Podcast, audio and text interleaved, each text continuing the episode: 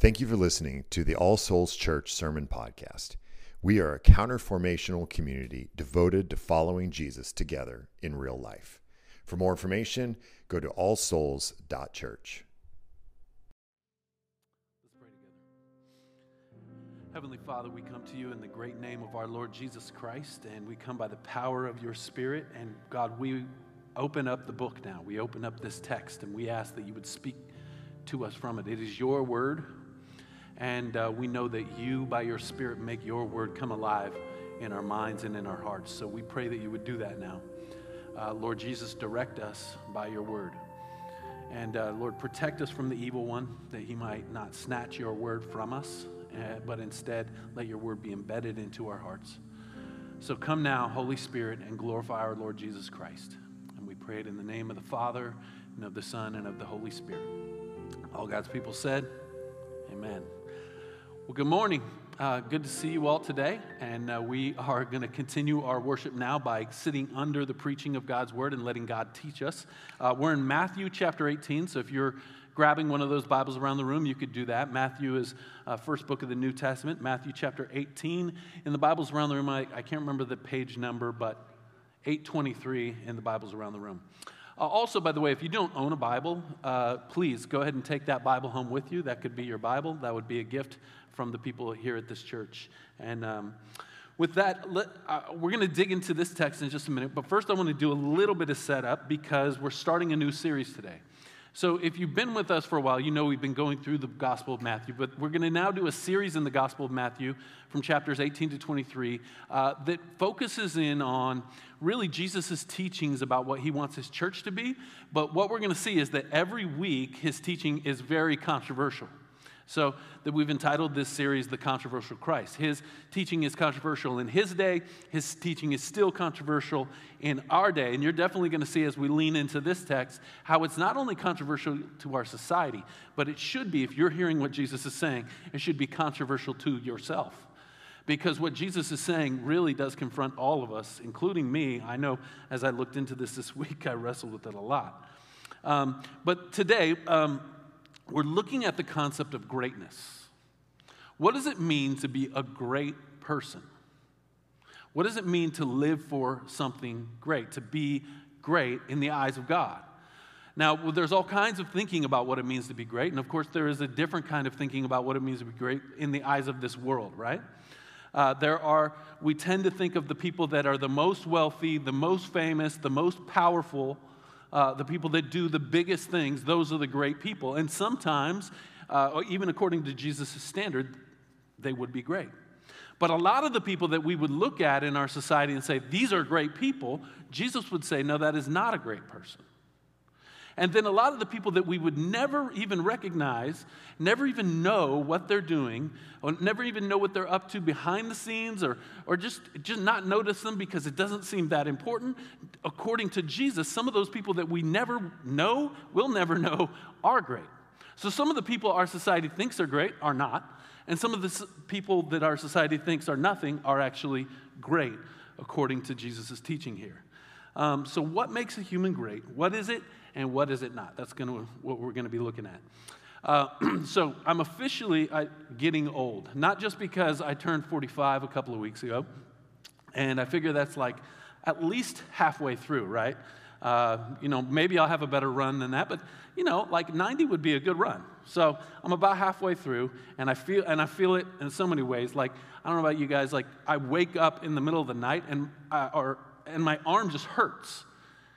When I went to bed, my arm was fine. I wake up and now my arm hurts. Anybody have this happen before? Young people are looking at me like I'm crazy. I, it happens, just weird stuff starts to happen to you when you get older. Another weird thing that started to happen to me since I've been older is I watch documentaries before I go to bed. Okay? That's like a total old person thing to do, right? But I, have been enjoying these documentaries, and I'm learning a lot about lots of people, and a lot of these documentaries are about the greatest people in the history of our world. And uh, one that I'm watching actually right now, uh, in the process of, is about a guy named Will, William Randolph Hearst. Because so this guy, he lived uh, in the late 1800s, early 1900s. He was a very powerful man, one of the most wealthy men in the world. Uh, he actually, if you're from California, you probably know of Hearst Castle over on the coast. You can go visit it to this day and take a tour through it. It's this massive castle that he built as like his 16th home, and it overlooks the ocean. And him and his wife picked this piece of property, and they poured unbelievable amounts of money into it. And actually, you can go see it. And I guess I've been told it actually takes a few days. You have to spend a few days there to actually see the whole thing. Uh, but anyway, uh, that's not the greatest thing that he did. From a human standpoint, he did a lot of other great things. He's kind of the father of modern germ- journalism. Now, I don't mean that in a good way. Before that, journalism was pretty much straightforward reporting. But this guy was a businessman and he wanted to sell papers. And so he started adding uh, crazy headlines that would grab people's attention, pictures, and he started incorporating gossip and a lot of editorial sort of stuff in his reporting, and they started to move papers much quicker. The only problem was he wasn't afraid to lie or shade the truth just a little bit to sell more papers, and that tradition continues to this day, right? Like, not just with papers, but with cable news and all these other things we have going on. It's not really reporting about the truth, but a lot of times it's just somebody's angle or how can we get, the, get more advertisers or make more money. Well, that was his thing. So he had extreme wealth, and because of that extreme wealth and the, the, the media stuff, he had extreme power in the United States. In fact, people would say he was more powerful than the president uh, for year after year after year after year. And, um, you know, he was a horrible person. like, he was a great man and did all these things, but he, he did not love his wife. He was a womanizer, had many other women, and his wife had to just kind of live with that. His kids knew that he was doing that as well. He basically neglected his kids his entire life, go, flying around the world doing these great things. He ran over people, he crushed them into the ground, and yet, anybody would say, look at all these things he left behind.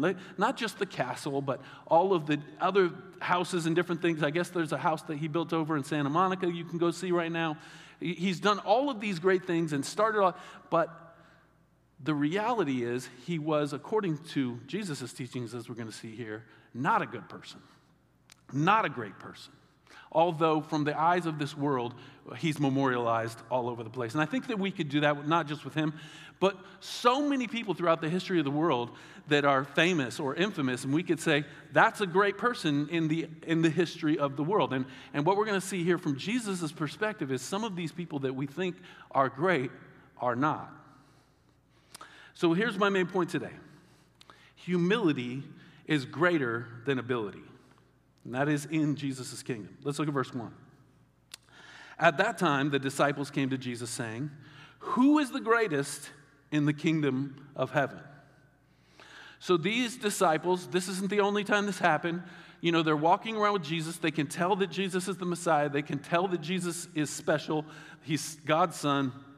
He's, something is going to happen here. Of course, in their mind, they're thinking, not thinking he's going to go to a cross and die like a criminal and rise again, they think, okay, any minute now he's going to organize this whole thing. We're going to have an army and we're going to take everything over and we're going to rule. Jesus is going to be the king. And then we, because we're the disciples, we're obviously going to have important positions in his administration. And so the question is who's going to be the greatest? Who's going to be your vice president? Who's going to be your secretary of state? And they're, they're saying, it's us, right? But who gets the top spot? So they're all having an argument with each other about how great they are. I thought, that's ridiculous. These are the disciples. And I thought about, wait a minute. Every time I stand around with a group of men, that's pretty much what happens, right? Everybody just sits around and tells stories to show how great they are, or they tell negative stories to uh, talk about somebody else to feel better. But that's really what humans do. We, we want to be admired by others. We want others to think of us highly. And so we don't even mind bragging or even twisting the truth just a little bit to make people think that we're something special or something great. And the questions that we ask reveal our hearts. And the question that they're asking is who's the greatest? Now, they're not seeking out information. That what they're saying is, Jesus, I want you to tell all these guys, in front of all these guys, tell them how great I am. And we don't know which disciples it were. We don't know if it was one of the 12 or other disciples. We just know it just says the disciples. So, why do we want to be great as humans? Uh, Why do we want to be? I mean, if you think about what greatness is, it's being noticed, right? It's being respected, honored, treasured. It's having prestige. And everybody looks up to you. Why do we want that? Why do we want to be noticed? Now, first of all, is there anything wrong with wanting to be noticed? No. In fact, that's one of the great ministries of the church is we notice each other. When you come here, you're known and noticed. You're not just ignored. That's not bad. It's not bad to want to be respected or honored or treasured. It's not bad to even want to have prestige. But why do you want those things? Do you want those things for the glory of God and the good of others, or do you want those things because you're actually insecure? You're insecure about who you are, and you're insecure about your contribution to this world, and, you're, and you feel like you're not great, and so you're pushing forward stories and images that will make people think that you are. And Jesus can see through all of it. He can see through it with the disciples, He can see through it with us as we are here in church on Sunday morning. What does make a person great to this world then? Well, it would be accomplishments, right? Money, power, influence, maybe having a great legacy. Maybe it's fame or some kind of social capital that you have or social media, right? For a lot of, uh, especially teenagers. Uh, attaching to someone considered great often happens. What often happens is people will recognize, okay, I'm not going to be great. So, what I will do is I will attach my personality and I will attach myself to somebody who I perceive to be great. You see, a lot of times teenagers will do this, especially like preteens. They'll find some kind of star or, or you know, some musician and they'll say, That's my person. It's this kind of attachment to somebody who they perceive to be great in order as a way to lift themselves up. But kids, it's not just kids, adults do it too.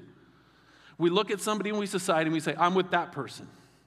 And we think that that is what makes us great. And now there is a version of that that does make us great. But it's not the people that we're usually pointing to. Unless you're saying, I'm with that person and you're pointing at Jesus and you're attaching him, yourself to him to make yourself great, that's, that's a good thing. That's actually what belief is. But if you're attaching yourself to a pastor or a politician or some famous person as a way of seeing yourself as great, that ultimately is going to fail you. It's not only going to fail you, it's going to distort you. Um, and it even happens inside of the church. I, have worked now, this will be the fourth church that I've worked at. And in working at churches, I, what I found is I, I, would assume, as a pastor, that people, when they come to work for the church, they assume the authority of the Bible. That scripture is over us, and so they come to work at a church. And there's been times where I've had staff at different churches that I'm working with, and I'm showing them what the text says, and then they will, the staff member will say to me, But this is the real world. And I'm like, I'm sorry, we're a church. We're not going to do things the way that they're doing out in the real world. I remember one situation where somebody on the staff stabbed somebody else in the back on the staff, and one elder told me, Well, that's just the way of the world. It happens all the time in my business, and that person is just trying to get ahead. And I said, That will not happen in this church. That's not going to happen on this staff. That's not the way we're running this business here because this is the church of Jesus. That might be well and good how businesses operate. But that's not how we're going to operate here. So even the elder of this church had this worldly way of thinking about leadership and servanthood and staff members and all of that that he was imposing into the church. And so it's not some, I'm not I'm saying that to say it's not just something out there. It's in here. And it's not just something out there in the sense of other those bad Christians. I can tell you it's in here in my heart. There is this longing to be seen as special or great or more. And especially the fact that my job is to stand up on a stage and, and say things to people and have people look at me, there is always the temptation to make it about myself. And so, please, as I'm talking about this, don't hear me saying, I'm better than you. I, I understand, you don't. I'm saying, I'm struggling with this deeply, and you probably are too. So, false greatness is self manufactured. Any kind of greatness that you can manufacture is false greatness. It is based upon image. It's amazing, especially you can definitely see this with social media, but it's true whether you have social media or not. It's true, it was true before social media that people are trying to put out an image. They're trying to say, This is who I am, look at who I am. And they have this curated image that they put online of who they are. And they want you to flip through their Instagram and think, Oh, wow, their life is amazing. But they're not putting, like, on Instagram when they're fighting with their wife over the laundry and they're both dressed in sweatpants, right? They're not putting that part on Instagram. The reason why is because they're curating an image of greatness. And we all do it to, to some degree. Um, so, uh, false greatness is self manufactured, it's image based, it's self justifying. It usually involves a lust for some kind of power, even if it's small, some kind of position, some kind of pleasure. Um, it's always looking for more. I want status, I want power, I want position, I want you to look at me as great. And a lot of times what happens is people finally realize okay, I'm not going to ever be great in the eyes of this world. So they, they come up with their own version of greatness. Either they attach to somebody they do perceive to be great, as we already talked about, or they'll just say, I'm great because I'm right. I'm right about stuff. I see the world better than other people do. I'm good. I'm more informed. I'm better, and I'm smarter.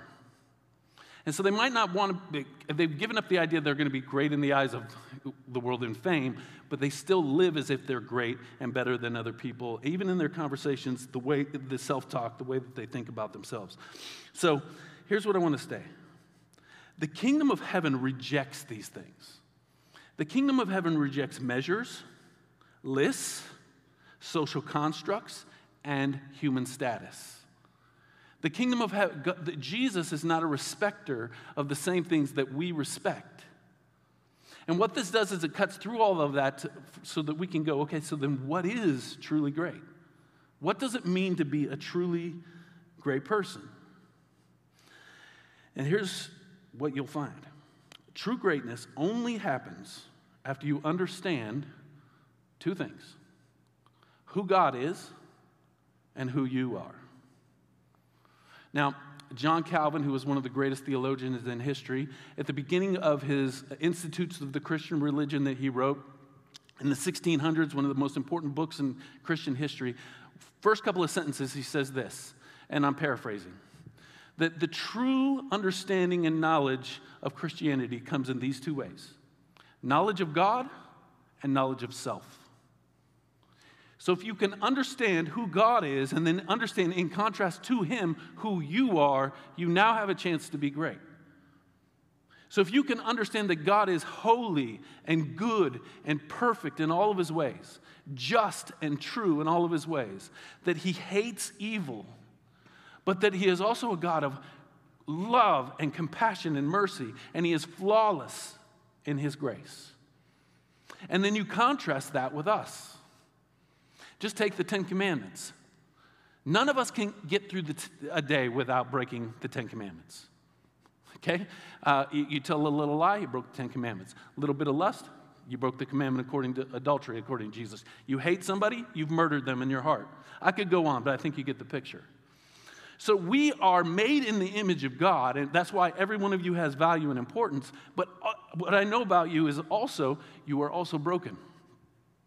Now, you might be hiding a lot of that brokenness, but I know something about everybody in this room, including me. You are made in the image of God, so you have value, but you're broken. And because you're broken, you grasp after greatness in the wrong ways, just like the disciples did.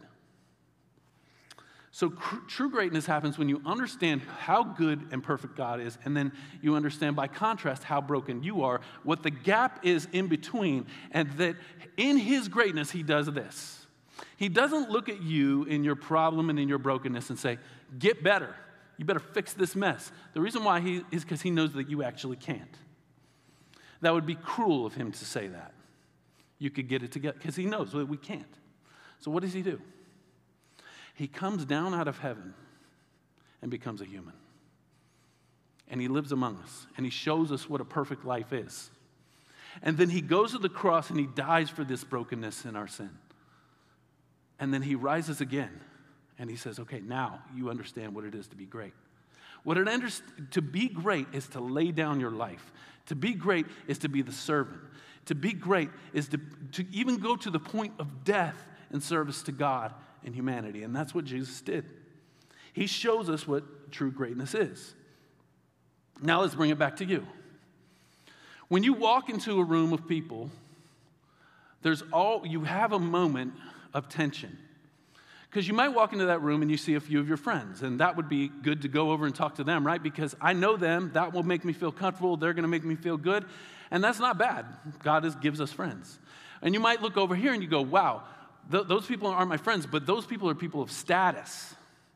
And, and, and those people are famous or whatever it is. If I go talk to them, they could somehow lift me up. So I'm not even interested in them for their sake. I'm interested in them and how they might lift me up.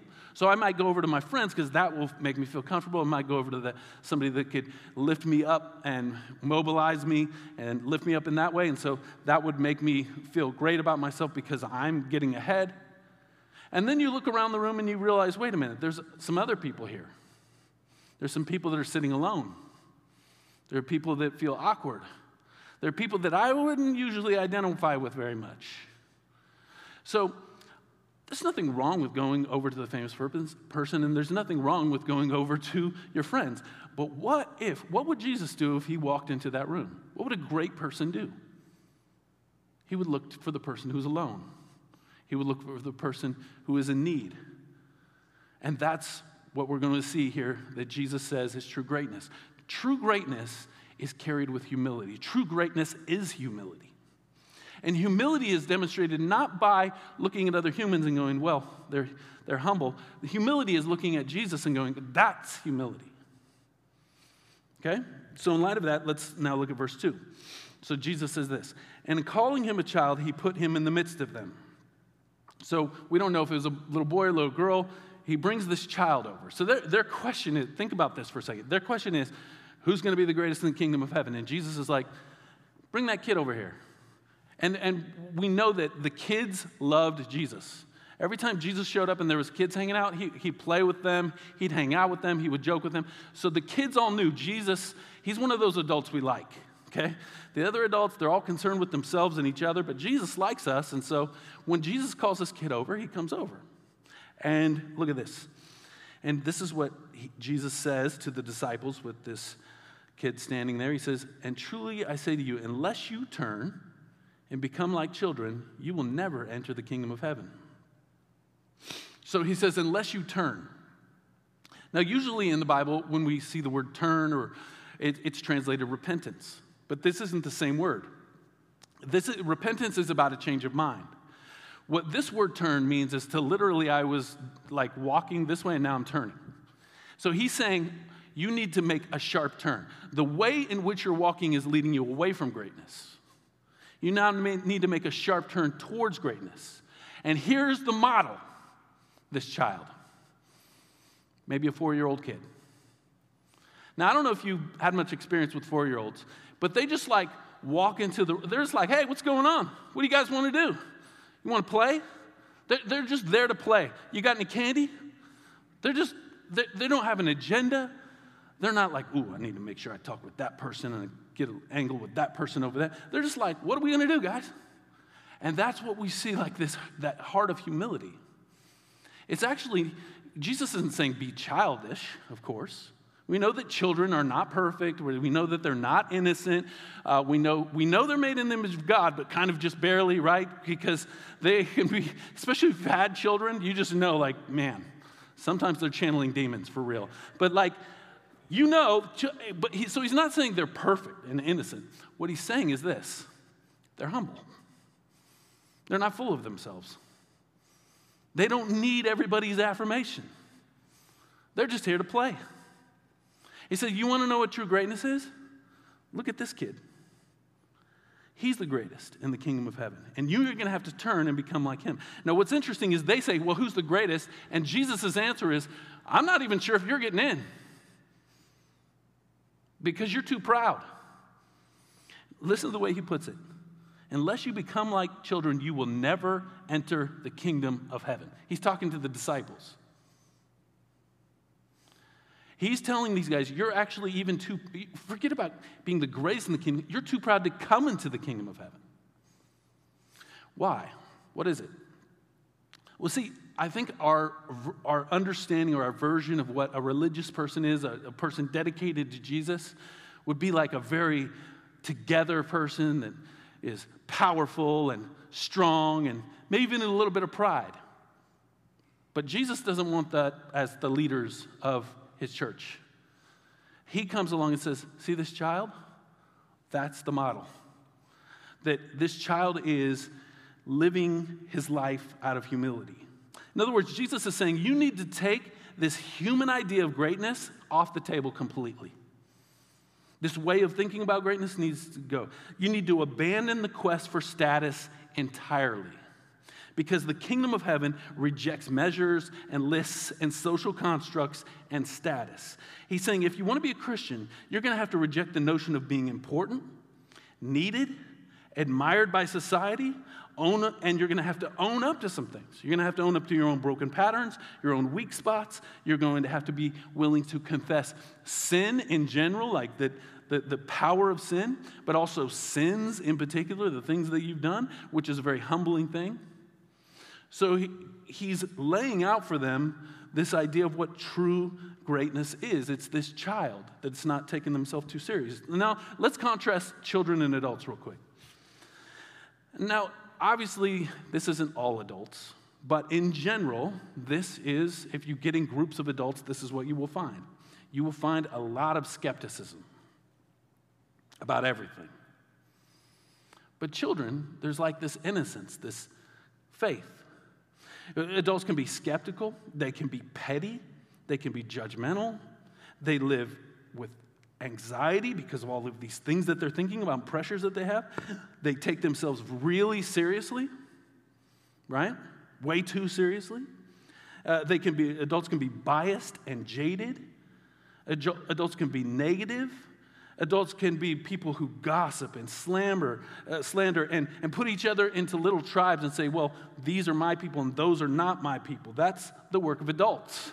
Not the kids that don't do that. And we know that there are some kids that experience trauma or brokenness or abuse and they, they don't act like kids and they can be violent. But in general, these are things that come with adult cultures popularity, position, power.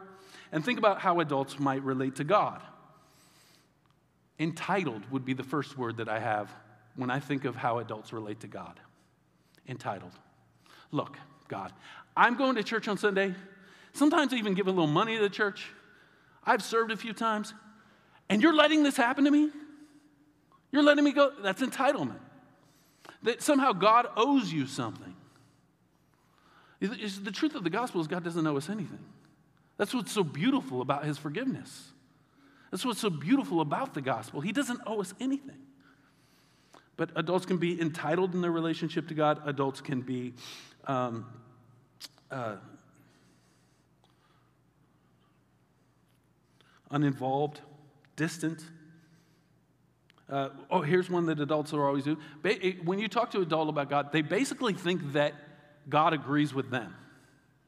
So whatever God thinks, whatever I think on this topic, that's pretty much what God thinks on this topic. So basically, God has all the opinions that you have. The first step in humility is to understand that you're probably wrong about a lot of things that you are confident that you are right about. Like, for example, in humility, and you have conflict between two persons, if you both come saying, I'm completely right and I am completely right, you're not going to get anywhere. But if you both come saying, look, it's 51% my fault, can we talk about the other 49%? You have a chance. But that's, that's not how we usually enter into those relationships. So if you have a God that always agrees with you, you don't have a God, you have a mirror. Uh, adults spiritualize their own personality. So basically, my personality is like this, my way of thinking is like this, and so everybody else should think like that, and if they don't, they're stupid. Right? Have you talked to some, you guys know what I'm talking about? We, have you talked to enough adults that you've seen this? Where you're just like, okay, but yeah, but people are different. People have different perspectives. But I think you get the idea. In contrast, though, with children, think about how children are. In general, uh, now of course there could be an exception if there's abuse or trauma or something like that, but in general, children assume the best. They're inquisitive, they're curious. They just want to party, right? They just want to have fun. They want candy and games. There's imagination and compassion, right? There's vulnerability. Not because they're trying to be vulnerable, by the way, but because they just are. They just are. There's, there's no trying about it. And that's kind of probably what Jesus' point here is. Uh, children are present. Isn't that one of the best gifts? You ever see a kid just playing? They're just present there. They're not like, oh man, I got that thing. We got to pay those bills, and oh yeah, I got to get paid. They're not thinking through all the issues and where they're just playing. They're just present in that moment. Do you remember that as a kid? Just being in the moment, enjoying the moment. There's nothing else in the world going on. Well, that's actually to be present in a moment is an, a profound act of humility because it's saying, my parents will take care of it. And for us, it would be saying, my father will take care of it. So I can be present in this moment. I don't have to control everything. I don't got to figure everything out. I don't got to worry about it all and get everything. No, I can just trust that God is with me and that I can live my life. And of course, I'm going to try and make good decisions and I'm going to repent when I make the bad decisions. But at the end of the day, I have a good father who loves me. So that's what Jesus is saying. Be like the child in regard to their presence, in regard to the way they interact. Be like a child in the way that they show up.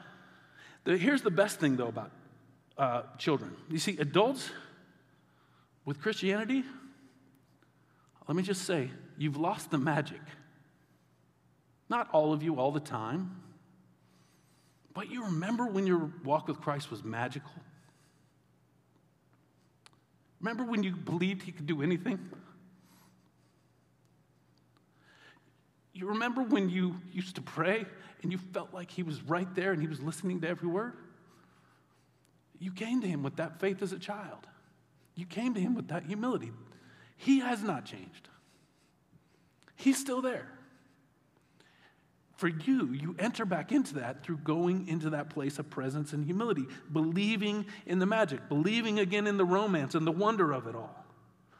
And that's what a child does. When you tell a child the story of the gospel, like right now in Small Souls downstairs, those kids are hearing the story of the gospel. And when they hear it, they hear it with wonder and with joy and not skepticism. They're not judging God. They're not, they're just, they love the story and they're willing. And this is what God is saying of us. If you want to enter the kingdom of heaven, you're going to have to do that too. You're going to have to become like children and believe that your father is really there. He's really taking care of you, that the magic is real, that the wonder is real.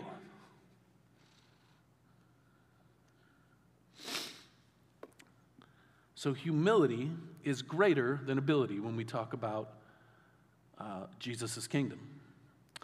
So, here's another aspect God may make you great in the eyes of the world if you pursue this path, but probably not. Okay? So, let me give you an example. Desmond Tutu, he was the Archbishop of South Africa. He just died, 80 years old. He spent his entire life as a, a pastor uh, pastoring churches in South Africa, preaching the gospel. Um, he, he, he was a great leader, great pastor, but he was just a servant. He was not seeking greatness, but over time, he became the archbishop of South Africa, and he's a black man. And if you know anything about the history of South Africa, there's apartheid and there's segregation and uh, just brutal racism. And so, this black man who's this pastor begins to pastor the whole nation at, through segregation and apartheid, and he becomes the voice of reason as he speaks from the scriptures. Now, he spent his whole life doing pastoral ministry. Nobody knew who he was. He was behind the scenes. You know, he pursued the way of greatness the way that Jesus is teaching here. But throughout, by the time he was in his 70s, God had lifted him up to this position where he was not only pastoring the church, but his whole nation through segregation and apartheid. And he died just a few weeks ago, and the praises for him were coming from every corner. Christians, non Christians, atheists, people who hate Christianity, everybody agrees Desmond Tutu is a great man. But what I want you to see is he did not become great by, great by pursuing greatness. He became great by pursuing his calling. And his calling was to pastor and preach and teach and care for people in churches. And over time, that lifted him up to a place where he could intervene in the life of a nation. But most of the people who follow this calling will not have the fame of Desmond Tutu. Most of the people who follow this calling will never be known. In fact, the greatest people that you know in your life, you've probably already met them and you just didn't even realize they were great. Great people are humble people that are there on the sides and in between and serving and loving and giving and not looking for accolades and praise. And the people that are looking for accolades and praise and look me up and lift me up, and especially in the church, uh, there is in the American Christianity, as you know, a cult of personality. That people go to churches because they like this guy, and I'm going to attach myself to this guy and this guy is the great pastor, and I go to so and so's church, right? That is false greatness. To attach yourself to some famous person. Now, some of these famous pastors are actually godly men. I've met many of them. And I can also tell you that some of these famous pastors are not godly men, because I've met many of them. But at the end of the day, what Jesus is calling us to is to abandon that version of greatness to, to abandon that way of thinking about greatness altogether. Now look at verse 5. He says, Whoever receives one such child in my name receives me. So it's not just about you, it's also about who you receive.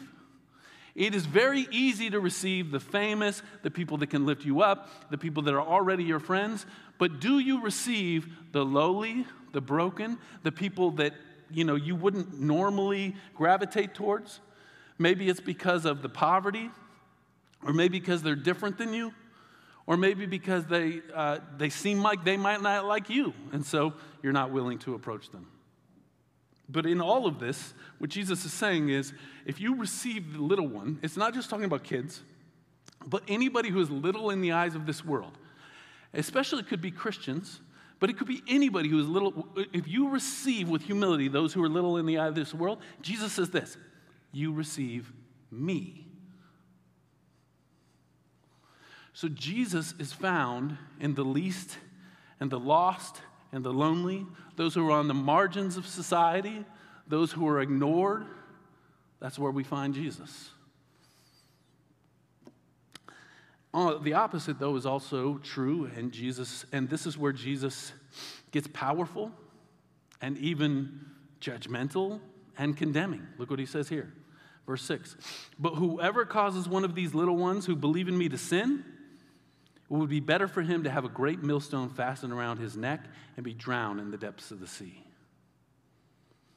So he's saying, those who harm the little one, the humble, it would be better for them that if they died before they did that thing, it would be better if they died a violent death have a mill. You know what a millstone is? It's like this massive stone that weighs more than your body, and they tie it around your neck and they throw you in the sea. It would be a, a way in which the death penalty would be carried out. And Jesus is saying it would be better for you to die in that way than make a little one stumble.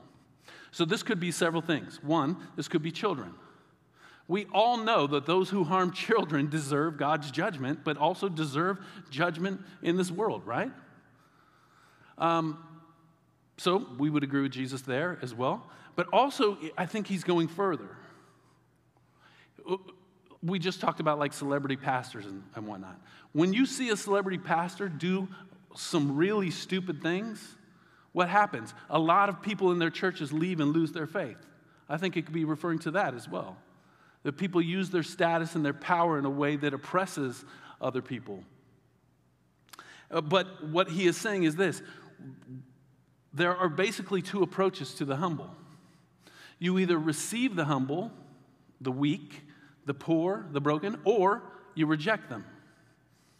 And Jesus is saying, when you receive them, you receive me. When you reject them, you reject me. And that should take our breath away. Because if we're to look at our own lives, and if we're looked at our own churches, and we're looked at American Christianity, and if we're to look at Christianity worldwide, I think we would have a hard time finding churches that were about the lonely, about the lost, about those in need, and about those who are broken. But that is what Jesus is calling to us, us to. You see, in other words, another way of looking at it as we do our public opening today as a church is if we're going to become a great church, we will not become a great church by pursuing greatness. We won't become a great church by trying to become big and famous and have people know us in the city. We won't become a great church if we ever got numbers or size of any kind. What will make us a great church is how we interact with the most humble people in a city that values fame. That will be the test of who we really are and where we're really going and what we're all about. Not, I'm not against fame. I moved to Los Angeles because I want to reach people that are in the industry. But I also want to teach them that that's not what life is all about. And that will lead to emptiness and brokenness more in your life. And Jesus is teaching us here that if we want to be great, the pursuit is humility. Now, here's the thing about humility you either pursue it or God will send it. Okay? See, if you, if you belong to God, if you're a Christian, you're a child of God, you've accepted His forgiveness, you're now in His family, He loves you and He's not going to leave you in the same place. So you either pursue humility, pursue making yourself low, pursue making yourself the servant, or God will bring suffering into your life to make sure humility comes into your life. And here's what I would say there is actually one passage that says, if you don't receive God's discipline, you're not really a child of God. So here's what I would say for all of us let us pursue humility by the grace of God. None of us are going to be humble in the sense that Jesus is. But let us pursue humility. And it's something you have to turn to. Remember what Jesus said turn. It, humility is not going to happen automatically or naturally. It's only going to happen when you put yourself in the place of humility, when you put yourself in the place of lowness, when you put yourself in the place of service. When you stop approaching things as it's all about me and you start approaching things as how can I be here for others. That is when and where you'll find greatness. And the reason I know that for sure is because that's exactly what God did. The reason why uh, we're told in Philippians that Jesus has the name that is above every name, so that at the name of Jesus, every knee will bow and tongue confess that Jesus Christ is Lord. The reason why is because he was the greatest and he became the least. He not, he's the, was worshiped by angels in heaven and he died alone, naked on a cross, like a criminal. That's greatness. Because when he died, he was dying for our pride, our false versions of greatness. And here's the beautiful thing if, as I'm talking, you feel uh, guilt or shame, that's, that's probably good at some level, but you don't have to stay there. The cross of Jesus, Jesus died on the cross so you don't have to carry that guilt and carry that shame anymore. He knew that you couldn't be great in the way that He could, and so He was great for you. So He dies for your pride, He dies for the way in which you want to lift yourself up, and then He says, okay, now pursue that same thing I did for you, pursue it for yourself, and pursue it for other people. He came from heaven, became human, became vulnerable not just as a human, but as a baby. Put himself in the place where he needed Joseph and Mary to take care of himself, to take care of him. He, he lived and worked a job up until the time he was 30. He spent three years preaching about the kingdom of God. He lived a perfect life and obeyed God's word and thought, word, and deed. And when he did it, he did it on all our behalf. And even though he's the one that never broke God's law, never did anything evil, he chose to die he put himself forward to die, not because he deserved it, but because we deserved it. And he took that punishment upon himself. That is greatness. And Jesus is saying if you want to be great, put yourself low and serve. Don't worry about what everybody else thinks of as greatness. Don't worry about the fame of it. Just put yourself low and serve because at the end of the day, if everybody else thinks you're great and God does not think so, what does it matter? Let's pray. Heavenly Father, this is a challenging word. I know I myself don't live up to it. I know nobody here does. We thank you that your grace fills in the gap, that with your humility, you make us humble. Your gentleness makes us great. So we lift our souls up to you, Lord. And we say to you, we want to pursue humility by your grace. Fill us with your spirit to do so, Lord. And we pray in the name of the Father, and of the Son, and of the Holy Spirit. We're now going to take the Lord's Supper, which is a picture of Jesus' greatness. The bread represents his perfect life and body. The cup represents his blood shed for the forgiveness of our sins. He became great to save us. He was great in the way of God, and that's what saves us. So, because of that, we're going to take the elements in just a moment. And what we have on this table is a picture of the gospel, it's a picture of what God has done for us. It's also a picture in this way it's a gift. The Lord's Supper or the gospel is something God gives to you. It's not something you earn, it's not something you take, it's only something you can receive with empty hands. So when you go to the table, go with empty hands. If there's anything you're carrying, give it to God before you get to the table. And come to that table with empty hands and let Him fill your hands with His body and blood. So, with that, let us rise as we will in the resurrection and go to the table of our Lord.